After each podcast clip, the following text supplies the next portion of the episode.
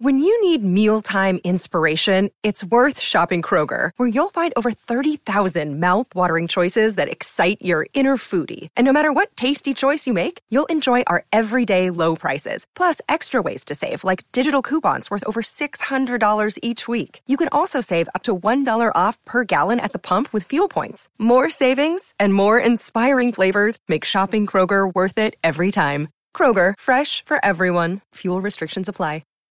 On Florida's Space Coast, we think you can have the best of both worlds. Kind of like right now. Driving at your desk, maybe at the gym, but you're also grooving to some music. Visit us and you'll go to the beach and see a rocket launch or go kayaking and manatee spotting. It's all waiting for you on the only beach that doubles as a launch pad. Plan your adventure today at visit space coast dot com. Hola, hablemos sobre rainbow-washing o capitalismo arcoíris y el impacto que genera la representación de la población L G B T I Q más, en el cine y la televisión. No dejen de escuchar. Atención, hoy es primero de julio. Repito, es primero de julio. Esto no es un simulacro. El mes del orgullo ha terminado oficialmente. Retiren los arcoíris de los logos y de las mercancías. Volvamos a nuestra normalidad, a financiar políticos anti-L G B T I Q más, y a no aplicar verdaderas estrategias de diversidad e inclusión. Esto se acabó, ¿sabes qué? A partir de hoy está prohibido ser gay. Vale, vale, que esto es un meme. Uno que ya lleva par de años circulando cada junio sin perder la gracia de la primera vez. Porque el capitalismo arcoíris, que vendría siendo la crítica de fondo, es algo real y vigente. Y es que últimamente se han dado todo tipo de discusiones al respecto en redes sociales, en encuentros con amigos, algunos salones de clase e incluso dentro del mismo hogar con la familia. De entrada, eso me parece maravilloso, pues hace décadas esto no era un tema que se pusiera sobre la mesa, era un completo tabú. Hoy, aún entre las diferentes perspectivas, considero un gran paso que podamos tener este tipo de debates. De hecho, antes de empezar a producir el episodio, una compañera y yo tuvimos una breve discusión en la primera reunión del día, mientras definíamos en grupo cómo desarrollar este tema. Ambas teníamos visiones diferentes sobre la representación de personas L G B T I Q más, en cine y televisión. Y como yo no soy la dueña de la verdad, esta también será una oportunidad para poner en contraste mis argumentos. Para ello, decidí hablar con Juliana Martínez, profesora de Género, Sexualidad y Literatura Latinoamericana en American University en Washington, D C, y coordinadora de proyectos de la Fundación Sentiido, organización colombiana sin ánimo de lucro que busca contribuir a la eliminación de prejuicios y discriminación sobre la población L G B T a través del ejercicio de un periodismo consciente y responsable, la investigación y producción de conocimiento y la asesoría a instituciones públicas y privadas sobre estrategias de diversidad e inclusión. Ahora sí, comencemos. Esto es Impertinente. Mi nombre es Paula Cubillos. Quédense con nosotros. Estamos en junio, que es el mes del orgullo, por lo que vale la pena tener conversaciones alrededor de la temática. Y lo que nos reúne hoy es hablar sobre un tema que puede resultar un poco polémico, y es el capitalismo arcoíris o el rainbow washing. Pero, ¿a qué nos referimos cuando hablamos de eso? ¿Qué es eso? Bueno, el rainbow washing viene de otro término un poquito anterior, que era el pink washing, que fue acuñado por Sarah Schulman en el dos mil once eh, para describir una serie de campañas que hizo el Estado de Israel, eh, que eran campañas de turismo L G B T, eh, y la, el objetivo de estas campañas era mostrar a Israel, al Estado de Israel, como una, un país muy abierto, respetuoso de los derechos humanos, muy liberal y progresista, al tiempo que el mismo Estado estaba bombardeando eh, Palestina. Entonces, eh, Schulman utiliza este término de pinkwashing o lavado, lavado rosa para hablar de cómo, en, en ese entonces específicamente, ciertos estados utilizan los derechos L G B T para mostrarse como respetuosos de los derechos humanos cuando no están realmente siendo respetuosos de los derechos humanos.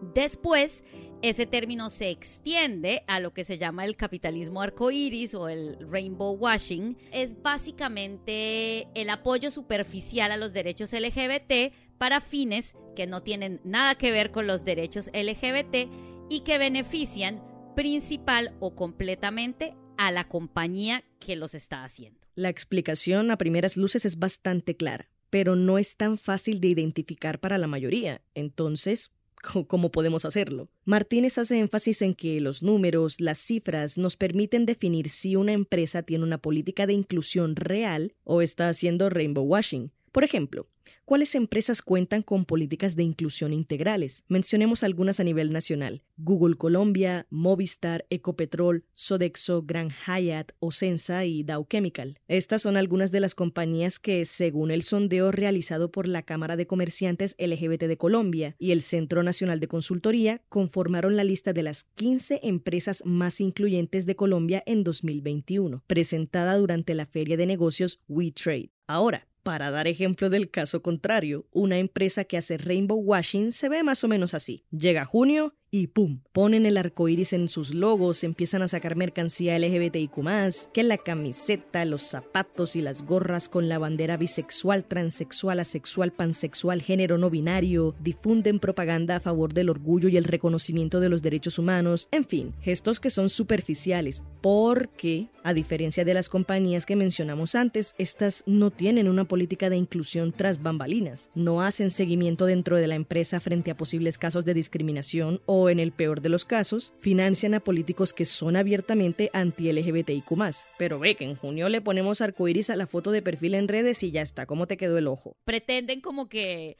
las personas L G B T salen en junio y el primero de julio, ¡plup!, todos se vuelven a meter debajo de la tierra y desaparecen hasta el próximo primero de junio. Creo que pedir, por ejemplo, preguntarle a las empresas, ok, no me muestres tu logo de arcoíris, muéstrame tus indicadores de inclusión. Y las empresas que realmente están trabajando en eso, pues tienen mucho que mostrar. Las que no, solo tienen su logo de arcoíris. Otra manera de saberlo, por ejemplo, es eh, qué hacen con esos, todos esos productos arcoíris que se producen. Muchos de ellos son caros, son más caros que los productos normales. Entonces, el cepillo de dientes blanco cuesta cinco pesos y el de arcoíris cuesta ocho. Y uno dice, ok, entonces, estás cuadrándote tres pesos de más. ¿A dónde van esos tres pesos? De pronto esos tres pesos van a una serie de organizaciones que trabajan y apoyan a, organiz- a personas L G B T, lo cual, genial. Pero si esos tres pesos te los estás embolsillando y tienes dos empleados gays que están enclosetados porque no se atreven a salir del closet en tu empresa, pues eso no, eso no es progresismo, eso no es apoyo a los derechos L G B T, eso es, es simplemente oportunismo y mercadeo.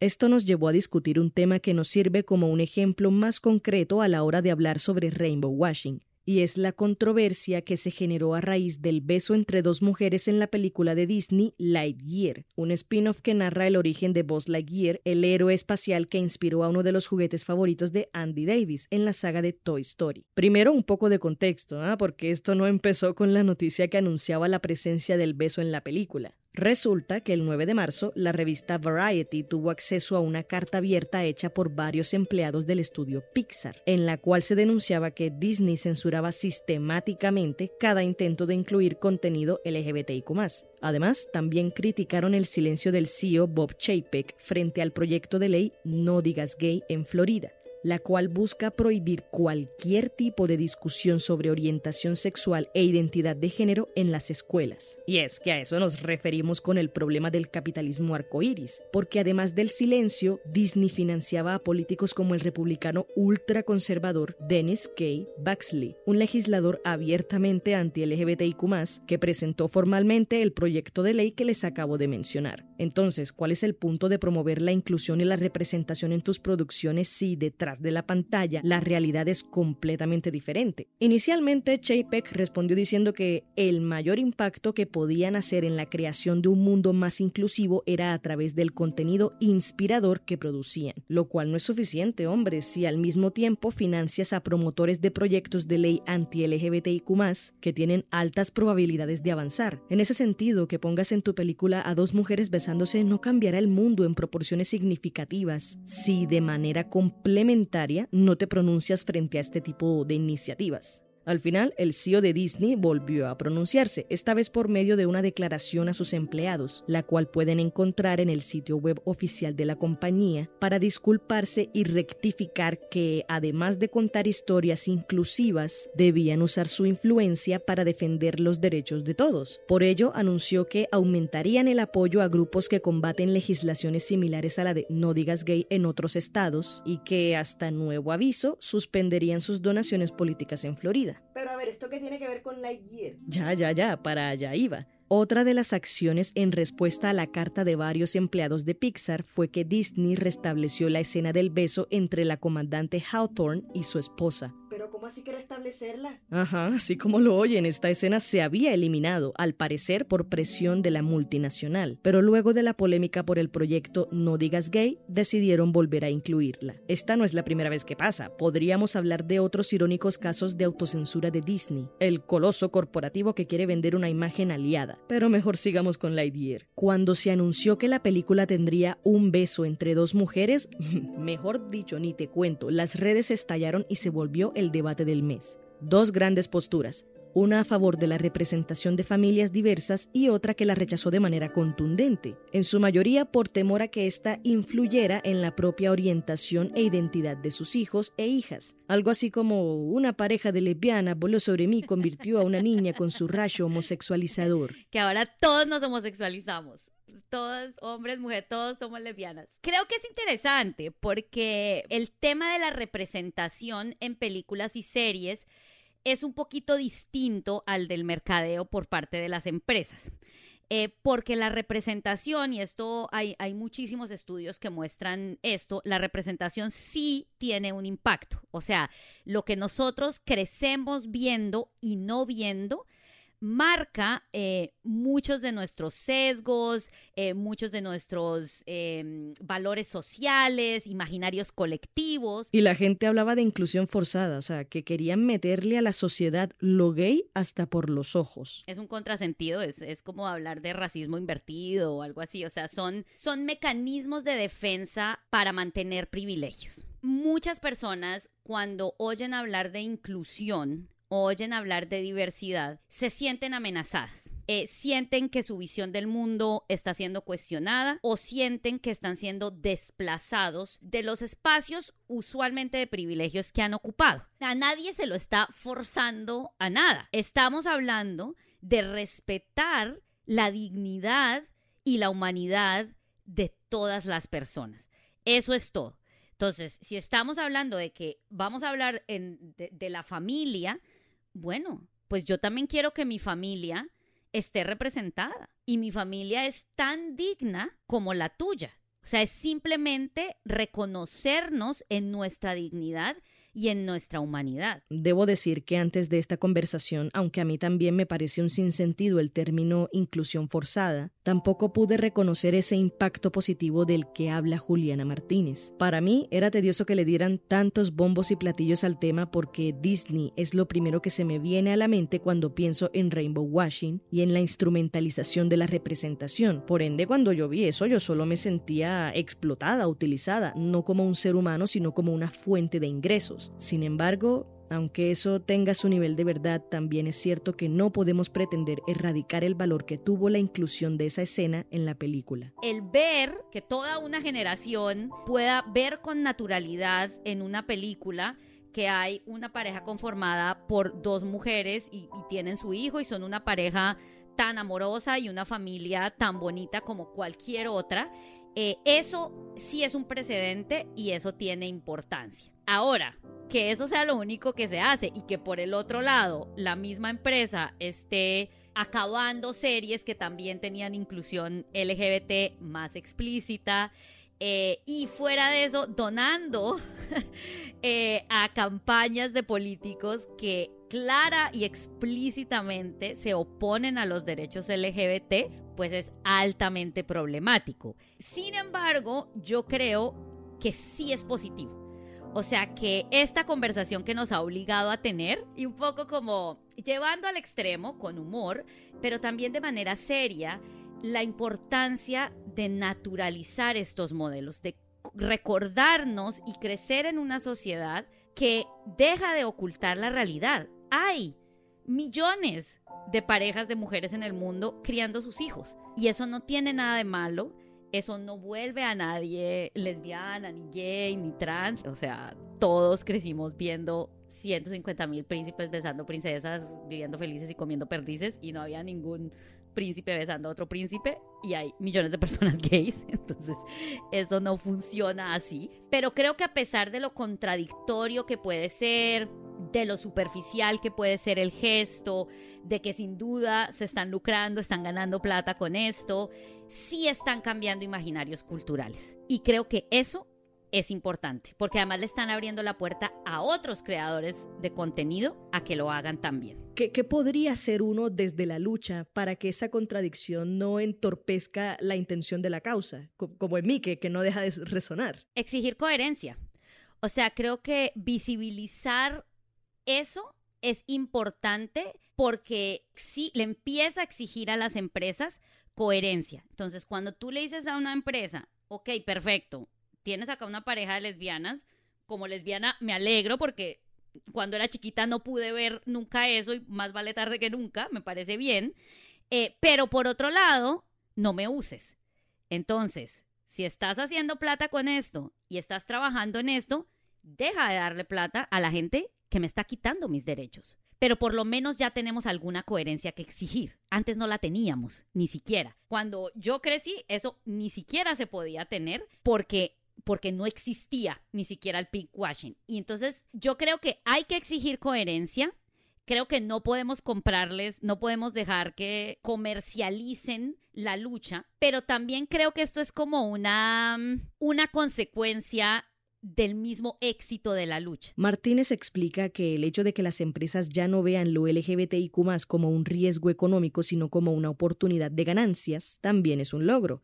Que sí, que implica ciertos peligros, porque como colectivo tampoco podemos permitir que la lucha se venda, que se limite a gestos superficiales, mientras en varias partes del mundo las personas todavía son perseguidas y asesinadas por su orientación sexual o identidad de género. Pero hombre, también es un paso significativo. Eso es un logro, no es, no es puro, porque en el, en el activismo casi nada es puro, todo es contradictorio y complicado, y allá entre todos nos agarramos de los pelos, y, pero después nos reconciliamos. Pero creo que sí, creo que los movimientos sociales y los logros en derechos humanos nunca son como completos, pero sí hay progreso, y ese progreso hay que reconocerlo, agarrarse de ahí y ir por más, seguir exigiendo más. Entre esas exigencias debe estar una representación que dignifique en lugar de mantener prejuicios, porque si no, no estamos haciendo nada. En la película de mil novecientos noventa y cuatro, Ace Ventura, detective de mascotas, por ejemplo, se revela que el teniente corrupto Ray Finkel había transicionado y robado la identidad de una mujer llamada Lois Einhorn, que había desaparecido, y todo como parte de su plan de venganza. El problema acá es que, tras revelarse que Lois Einhorn era una mujer trans, todos los policías empezaron a escupir con completo asco. Esto perpetúa un imaginario de rechazo y desagrado contra las mujeres trans, mi gente. Y si no queremos irnos tan lejos, recordemos cómo el actor Sebastián Boscán, quien dio vida a Leandro Santos en Pasión de Gavilanes, contó que el haber interpretado a un personaje gay le cerró muchas puertas en su carrera, pues la gente lo relacionaba con Leandro y decían, no,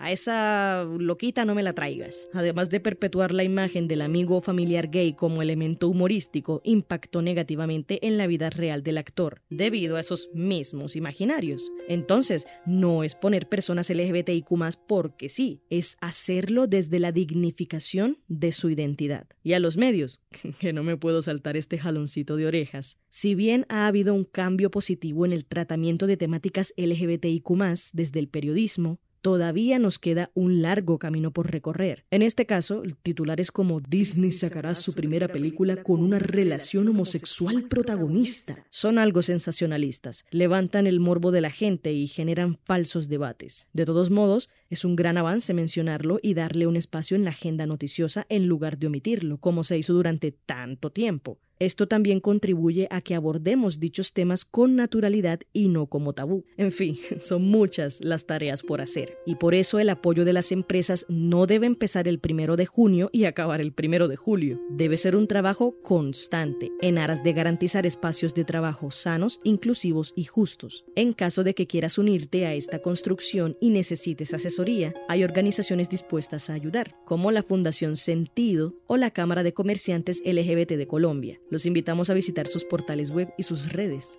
Por último, nos invito a disfrutar de los logros de nuestro colectivo. Sintamos orgullo al ver la representación en el cine y la televisión, más allá de las intenciones que puedan estar de fondo. Hombre, compremos esa chaqueta con la bandera de la bisexualidad. ¿Por qué no? Pero claro, no descuidemos el sentido de esta lucha. Mantengamos también una posición crítica frente a prácticas como el rainbow-washing y sigamos abriendo espacios de conversación, porque el debate no termina aquí. Los derechos que muchos y muchas tenemos hoy son el producto de décadas de resistencia. Continuemos con ese legado, sigamos aprendiendo y avanzando. Igual eso es lo rico de ser humano, ¿no? Que siempre estamos cambiando y creciendo.